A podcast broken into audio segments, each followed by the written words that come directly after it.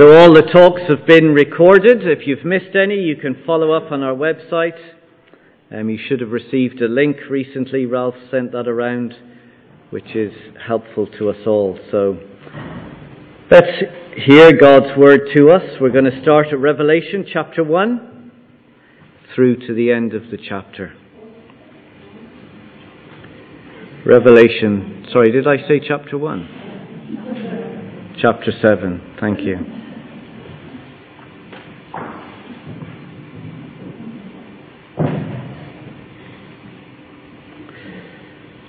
After this, I saw four angels standing at the four corners of the earth, holding back the four winds of the earth to prevent any wind from blowing on the land or on the sea or on any tree. Then I saw another angel coming up from the east, having the seal of the living God. He called out in a loud voice to the four angels who had been given power to harm the land and the sea. Do not harm the land or the sea or the trees until we put a seal on the foreheads of the servants of our God. Then I heard the number of those who were sealed 144,000 from all the tribes of Israel. From the tribe of Judah, 12,000 were sealed. From the tribe of Reuben, 12,000. From the tribe of Gad, 12,000 from the tribe of Asher, 12,000. From the tribe of Naphtali, 12,000. From the tribe of Manasseh, 12,000. From the tribe of Simeon, 12,000. From the tribe of Levi, 12,000. From the tribe of Issachar, 12,000. From the tribe of Zebulun, 12,000. From the tribe of Joseph, 12,000 from the tribe of Benjamin, 12,000.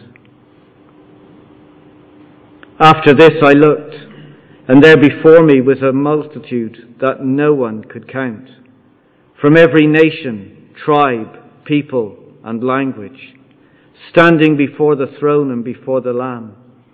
They were wearing white robes and were holding palm branches in their hands, and they cried out in a loud voice, Salvation belongs to our God who sits on the throne and to the Lamb. All the angels were standing round the throne and round the elders and the four living creatures. They fell down on their faces before the throne and worshipped God, saying, Amen. Praise and glory and wisdom and thanks and honor and power and strength be to our God for ever and ever. Amen. Then one of the elders asked me, These in white robes, who are they? And where did they come from? I answered, Sir, you know. And he said, These are they who have come out of the great tribulation. They have washed their robes and made them white in the blood of the Lamb. Therefore, they are before the throne of God and serve him day and night in his temple, and he who sits on the throne will shelter them with his presence. Never again will they hunger, never again will they thirst. The sun will not beat down on them, nor any scorching heat. For the Lamb at the center of the throne will be their shepherd and he will lead them to springs of living water, and God will wipe every tear from their eyes. Let's pray.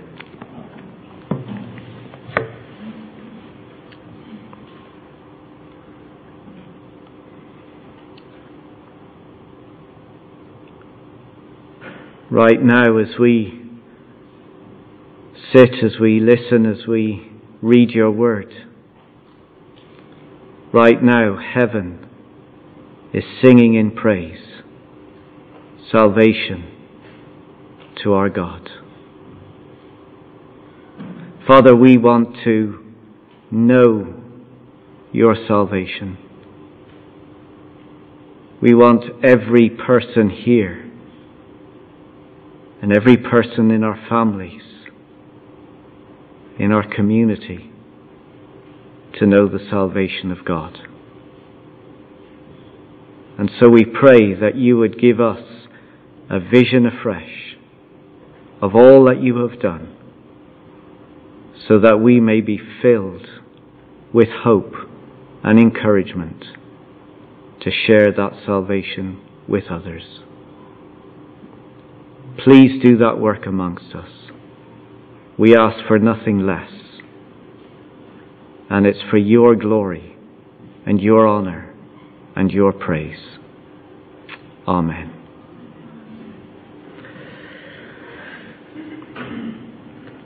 Well, I had begun with great confidence. Walking up Mangerton in Kerry was easy as far as I was concerned. I had spotted a few other walkers in the distance, so felt I was rather safe. But once at the top, it started to rain. And then the winds started blowing. And then the clouds came down. I continued on, but the wind got stronger, the visibility less, and then I had one of those terrible thoughts. As the cloud just cleared for just a moment, there to my left hand side was this sheer drop. Jonny, you're not going to make it. I didn't like to admit it, but I was struggling. I began to doubt that I would actually get down to the bottom. Now, perhaps that's how you feel about the Christian life. You wonder if you're going to make it through. Am I going to get to that eternal glory? The struggles we face, the trials we go through, are like a storm. The wind's blowing. And we begin to have this terrible thought I'm not sure I'm going to get through this. Well, that's why we have chapter 7 of Revelation.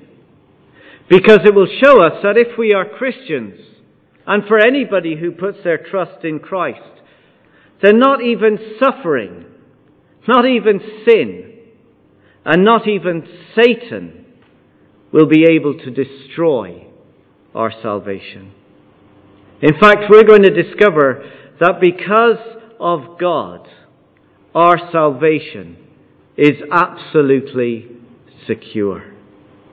Because that's the song of heaven, isn't it? Do you see it there in verse 10?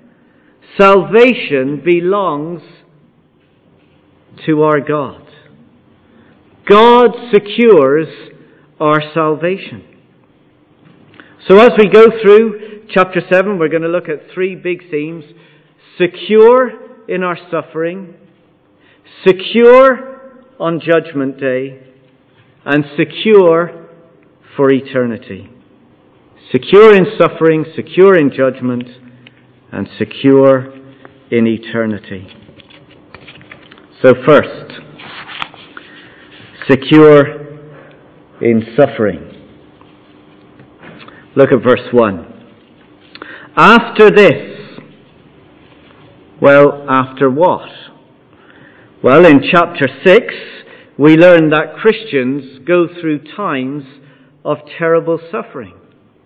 But now, as we venture into chapter 7, John sees something else in his vision that Christians will be kept in their suffering. You see, chapter 6 and chapter 7 look at the same event, but from a different perspective. If you wanted to write a heading over chapter 6, you could say struggles. And over chapter 7, you could write security. So, two things are going to help us understand our security. First, oddly, you might think, suffering is promised. Let's read verse 1. After this, I saw four angels standing at the four corners of the earth. So these are angels, God's servants, who have all authority over the whole world. What are they doing? Well, they're holding back the four winds of the earth to prevent any wind from blowing on the land or on the sea or on any tree. Now, these four winds are not good. They are devastating. It leads to terrible destruction and relentless death. I, I think these four winds are actually a reference back to the four horsemen that we saw in chapter 6. Let's remind ourselves of them. Just turn back to chapter 6, verse 2.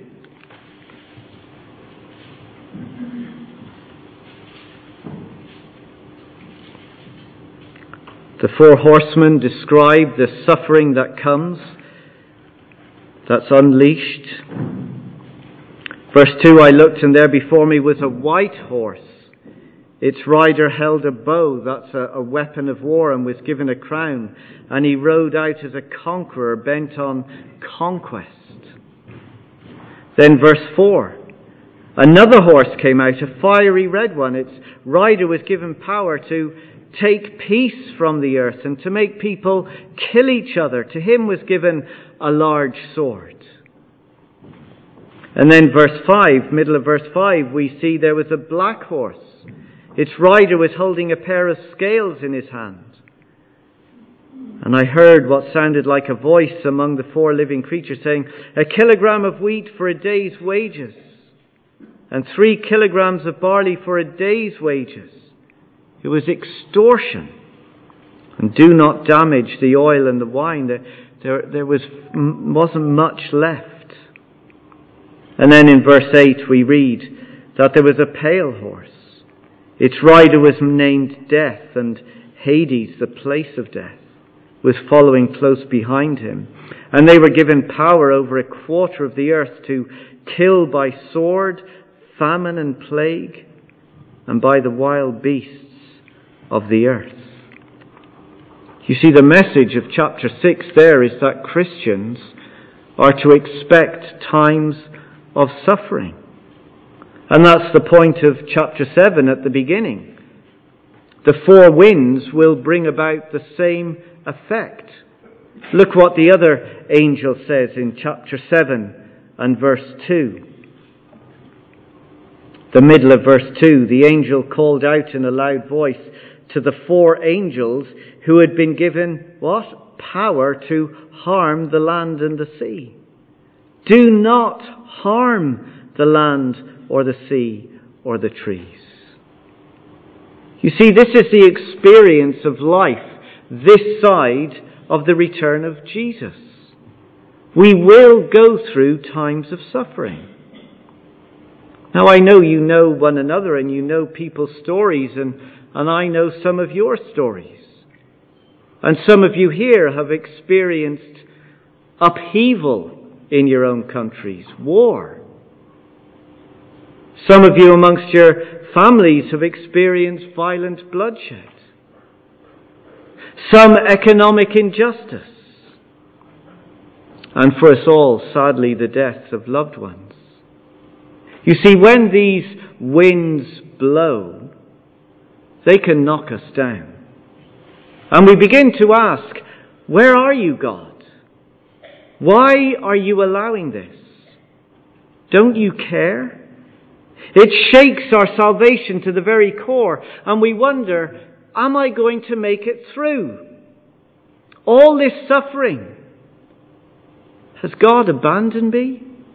Doesn't He love me? Is He giving up on me? And in our moments of grief and pain, we have this terrible thought I'm not going to make it. Well, thankfully, that's not the only thing we see. Because not only is suffering promised, but salvation is protected. You see, verse 1 We've got this picture of the four winds of destruction coming, which is about to be unleashed on the world. But before it does happen, let's read verse 2 again. Something happens. I saw another angel coming up from the east, having the seal of the living God. He called out in a loud voice to the other four angels who had been given power to harm the land and the sea. Do not harm the land or the sea or the trees. Don't, don't harm the world until we put a seal on the foreheads of the servants of our God. This is the command of heaven. It's saying we need to protect the servants of God. We need to secure the Christians. The suffering is going to come. It will be experienced, but through it all, your salvation will be protected. That protection is symbolized, verse 3, with a seal on your forehead. A name will be put on your forehead to mark you out as belonging to God. Look what God has already said to his church. Have a look back in chapter 3, verse 12. As we think about this mark, this name that is given to his people. Chapter 3, verse 12. In the middle of verse 12, we read, God says to his people, I will write on them the name of my God and the name of the city of my God, the New Jerusalem, which is coming down out of heaven from my God. And I will also write on them my new name. Go back to chapter 7. It, it reads like an addressed envelope. It's like God has tattooed an address on your forehead, stamped on your head, name, God's son, God's daughter. What's your address? The city of God, the New Jerusalem. You're going to get there. Of course, it's, it's not a real stamp, it's not a real tattoo. It's symbolism to say that God has put his seal of ownership on his servants. He knows who belongs to him. Each one of his people is identifiable. Each one is secure with their God given identity. You see, God has His name on His children. He knows who belongs to Him and He will keep you. He will not forget you. He will never leave you. In fact, not one of God's servants will ever be forgotten. That's what we have in verse 4, don't we? Read with me verse 4. Then I heard the number of those who were sealed 144,000 from all the tribes of Israel. Now, we're not to make the same mistake as the Jehovah Witnesses who take this as a literal 144,000 people who are somehow going to reach paradise and it's just them and then everybody else is kind of left to something else. No, it's symbolism for all the people of God. This is a picture of the true Israel, the true children of Abraham, those who have faith in the Lord Jesus Christ. You see, the important thing to notice is this is a full and complete number. Verse 5 From the tribe of Judah, 12,000 were sealed. From the tribe of Reuben, 12,000, and they were sealed. And from the tribe of Gad, 12,000, and they were sealed, and so on. In other words, not one of God's people is forgotten. They are all accounted for. There is a definite amount, and they are all named and known by God. Not one is missing. You see, if you are trusting in Christ today, you are part of that great number. You are known and not forgotten. You are sealed by God, protected forever. We get another glimpse of this if you just scoot on a little bit to chapter 14, verse 1, where again there's another vision. It's as we go through Revelation, we see that it's the, the same scene repeated over and over and over again, but from different perspectives and new information. So, chapter 14 in his vision. Verse 1 I looked, and there before me was the Lamb, who stands for Jesus Christ, standing on Mount Zion, that is the new heavens, the, the new Jerusalem. And with him, 144,000. Who are they? They had his name and his father's name written on their foreheads. Now let's be clear. What we're looking at in this first part of chapter 7 is not a promise of protection from suffering. It's a promise of protection for salvation. Got to underline that, mark that one. This is not a promise of protection from suffering. It's a promise of protection for salvation. You see, no matter what is thrown at us, no matter how bad it gets, no matter the depth of our suffering or the length of our suffering, no matter how weak you feel or how helpless you feel, no matter what storm you may be in right now or what storm may come upon your life, you are secure. Listen to the promise of God to you today. Nothing and no one, not even suffering, can destroy your salvation. You are secure.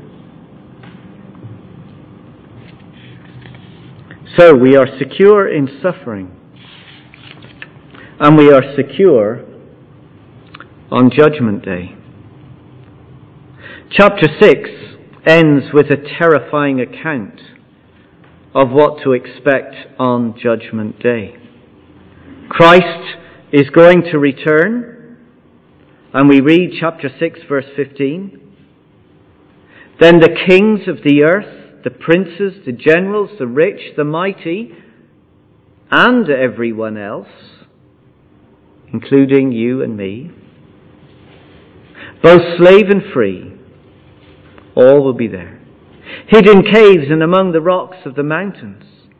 They called to the mountains and the rocks, Fall on us and hide us from the face of him who sits on the throne and from the wrath of the Lamb. For the great day of their wrath has come, and who can withstand it? You see, when, when justice comes, no one will be able to stand against God's judgment. No one has the power to withhold it and push it back. No one is, is, is able to escape it. Now that makes us ask the question, how am I going to be on Judgment Day? Answer that for yourself right now. How will you be on Judgment Day? Well, the good news is we can be secure when justice falls. First, we can stand before God. As judgment falls, we are shown something else. Look at verse 9, chapter 7, verse 9. After this I looked, and there before me was a great multitude that no one could count, from every nation, tribe, people, and language. What are they doing? Can you see where they are? Standing before the throne and before the Lamb. They are standing in praise around the throne. Look at verse 9. They were wearing white robes and were holding palm branches in their hands, and they cried out in a loud voice, Salvation belongs to our God who sits on the throne and to the Lamb. It seems they have escaped the wrath of God's judgment. Rather than fear, there is joy. Instead of panic, there is confidence. Now, this isn't just one or two lucky ones who kind of managed to slip through the net. No, look what verse 9 says. I looked, and there before me was a great multitude that no one could count. Now, this great number is not different to the 144,000 that we've just looked at. They are the same people. Servants of God whose salvation is secure. In the first picture, the people are numbered, a sign of completeness. In the second picture, the people are unnumbered, a sign of vastness. Now, John, the author of Revelation, does this all the time. Although the image changes, it's talking about the same thing. We, we've seen that already when he talked about the four horsemen and then the, the four winds. Let me give you a, another example. If you look back just at chapter 5 and verse 5,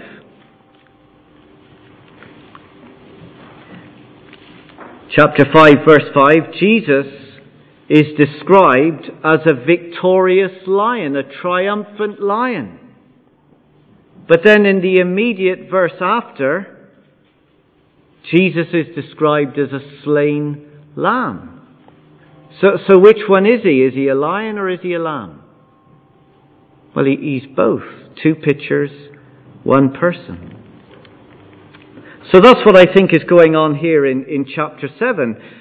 We have a numbered people and we have an unnumbered people. In other words, the number of people who escape God's judgment is both full on the one hand and far reaching on the other hand It includes people from the four corners of the earth, from every nation, tribe, people, and language. God has saved many people, a multitude that no one can count, and they are secure on the day of judgment. They are secure in their salvation. But how? How are they secure? Why are they singled out as being secure? Well, because they have been washed by Jesus. Look at verse 13. Then one of the elders asked me, These in, in white robes, this, this great number from every nation, tribe, people, and language, who are they? Where did they come from? How, how did they get to be here? I answered, Sir, you know, you, you tell me. And he said, These are they who have come out of the great tribulation. Well, what's the great tribulation?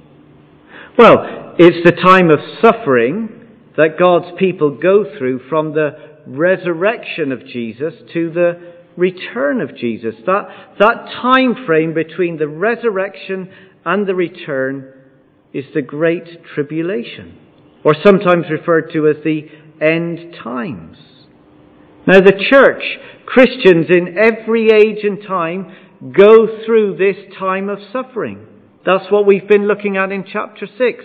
The four horsemen, the four winds, the, the military conquest, the wars we see going on in the world, the violent bloodshed we see all around us, the economic injustices as people live without food, the relentless death one day after another. And on top of all of that, Christians face opposition and persecution.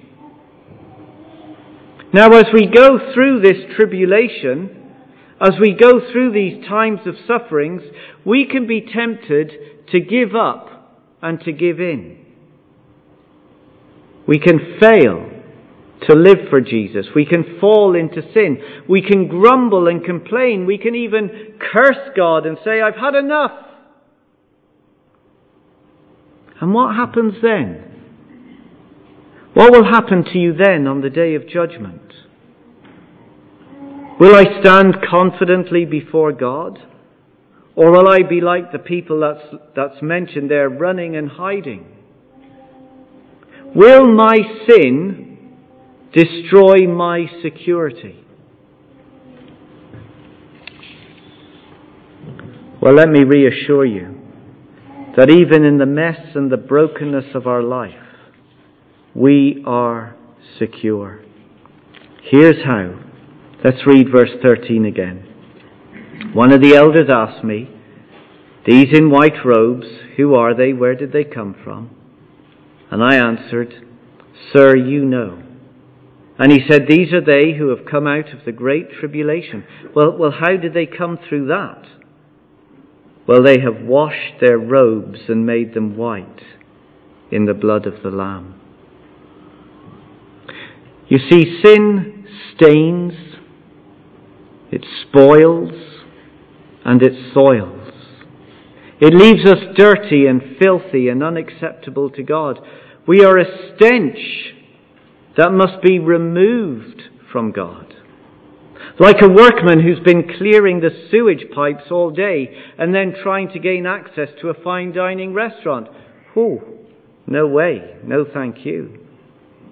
But if that worker went home and had his shower, scrubbed, hosed and cleaned, went to his wardrobe and put on his brand new clothes, then he would be welcome to eat and drink and feast.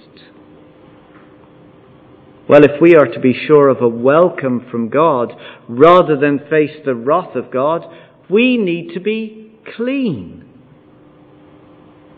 Not a shower kind of clean, but a deep spiritual clean.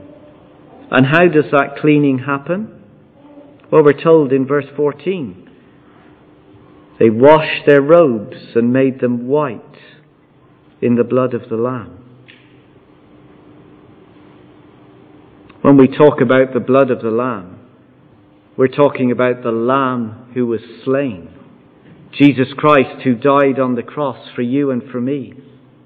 As Jesus died, he was taking my sin. Jesus was stained. He was spoiled. He was soiled for me. And in its place, he gives me his sinless purity.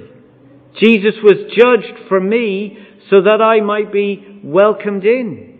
Jesus took my filthy robes, my sin, and gave me his pure white robes, his sinless perfection. So when God looks at me, his child, he sees the purity of Christ. You see, here's the point. If I have trusted Jesus for salvation, then my sin is dealt with, and when the day of judgment comes, I will be kept secure. You see, no matter what your sin is, and as you sit there and you think back over your life, no matter how great and often your sin, no matter how public or private, no matter the weight of your guilt or shame, it is all dealt with. Once cleaned by Jesus, your past sin will never stain. Your present sin will never spoil. Your future sin will never soil. On the day of judgment, you are secure. Listen to the promise of God to you today. Nothing and no one, not even your sin, can destroy your salvation. You are secure. So secure in suffering, secure in judgment, and secure for eternity. You see, as we journey our life towards eternity, as we go through our times of suffering, as we walk through the storms of life, as we sin and as we fail in the midst of that, and we do, God still knows His people. And He will ensure that all who trust in Him are secure for eternity. Isn't that what it says in verse 15? Therefore, because of what God has done in Christ, therefore, they are before the throne of God and serve Him day and night in His temple because of all that God has done, they are before the throne. No questions, no doubts, no ifs or maybes, absolute, rock solid, guaranteed assurance. They are before the throne of God. Two things help us see this. God's promise. Look here at what God will do. Look what He's promised His people. End of verse 15, He will shelter them. Verse 17, He will be their shepherd. He will lead them. He will wipe away tears. You see, salvation is never based on what I promise to do for God. God, I, I promise I'll do this. I promise I won't do this again. I, I promise I'm going to be better. I, I promise I'm. It's never based on what I promise to do for God. Salvation is always grounded in what God promises to do for me. That's why they burst out in song Salvation belongs to me. No? Salvation belongs to our God. It's His to give, not mine to earn. That's why the whole of heaven joins in in praise, verse 12. Amen. Praise and glory and wisdom and thanks and honor and power and strength be to our God forever and ever. Amen. Only God can achieve our salvation. It's something I receive not because of my wisdom or power or because of your worthiness and strength. It's all of God, His wisdom, His strength. So we can stand before God with humble confidence because we are depending not on our power, but on His promises to me.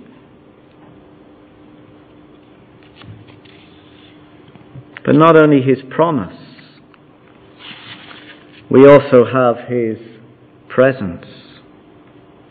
We will be secure because God will be present with us. Look at the end of verse 15.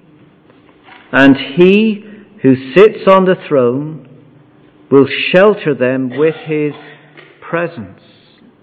His presence means that nothing will ever harm us again. Verse 16, never again will they hunger, never again will they thirst. The sun will not beat down on them, nor any scorching heat. In fact, not even Satan can harm us or separate us from God. Why? Verse 17, because the Lamb at the center of the throne will be their shepherd. You know, right now, today, this week, in this age of tribulation in which we live, Satan is actively against Christ and his church. He doesn't like you. His aim is to disrupt and destroy. It's a real battle. But because the Lamb, Jesus Christ, is at the center of the throne. He rules over all things and all people, and He will keep us, and He will shelter us, and He will protect us in our salvation now and for all eternity. Satan's days are numbered. And one day, all suffering will be gone. All sin will be gone and Satan will be banished forever. And in their place, Jesus will shepherd us. How? Look at the end of verse 17. He will lead us to springs of living water, and God will wipe every tear from our eyes. So we can stand before God with humble confidence because we are depending not on our power, but God's promised presence with us. Carrigaline Baptist Church,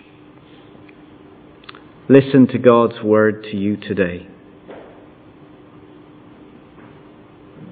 If you are a Christian, maybe you are not a Christian here today. But if you trust in Christ, nothing, no one, not suffering, not sin, not Satan, will be able to destroy your salvation. You are secure forever. You are secure forever. Let's pray.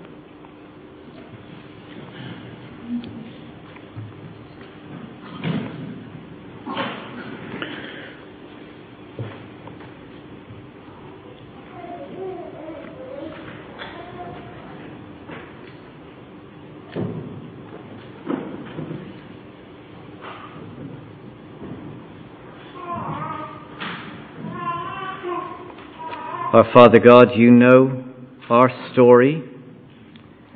You know our life. You know the things that we suffer. You know the sins that weigh upon us. And you know the way in which Satan gets at us. And yet we remind ourselves today that in the midst of all of that storm, our name is known by you. You have written your name on us. You will never forget us. We are safe and secure in your salvation, now, tomorrow, and forever and ever. So we say thank you. Thank you, Father God. Thank you, Lord Jesus Christ.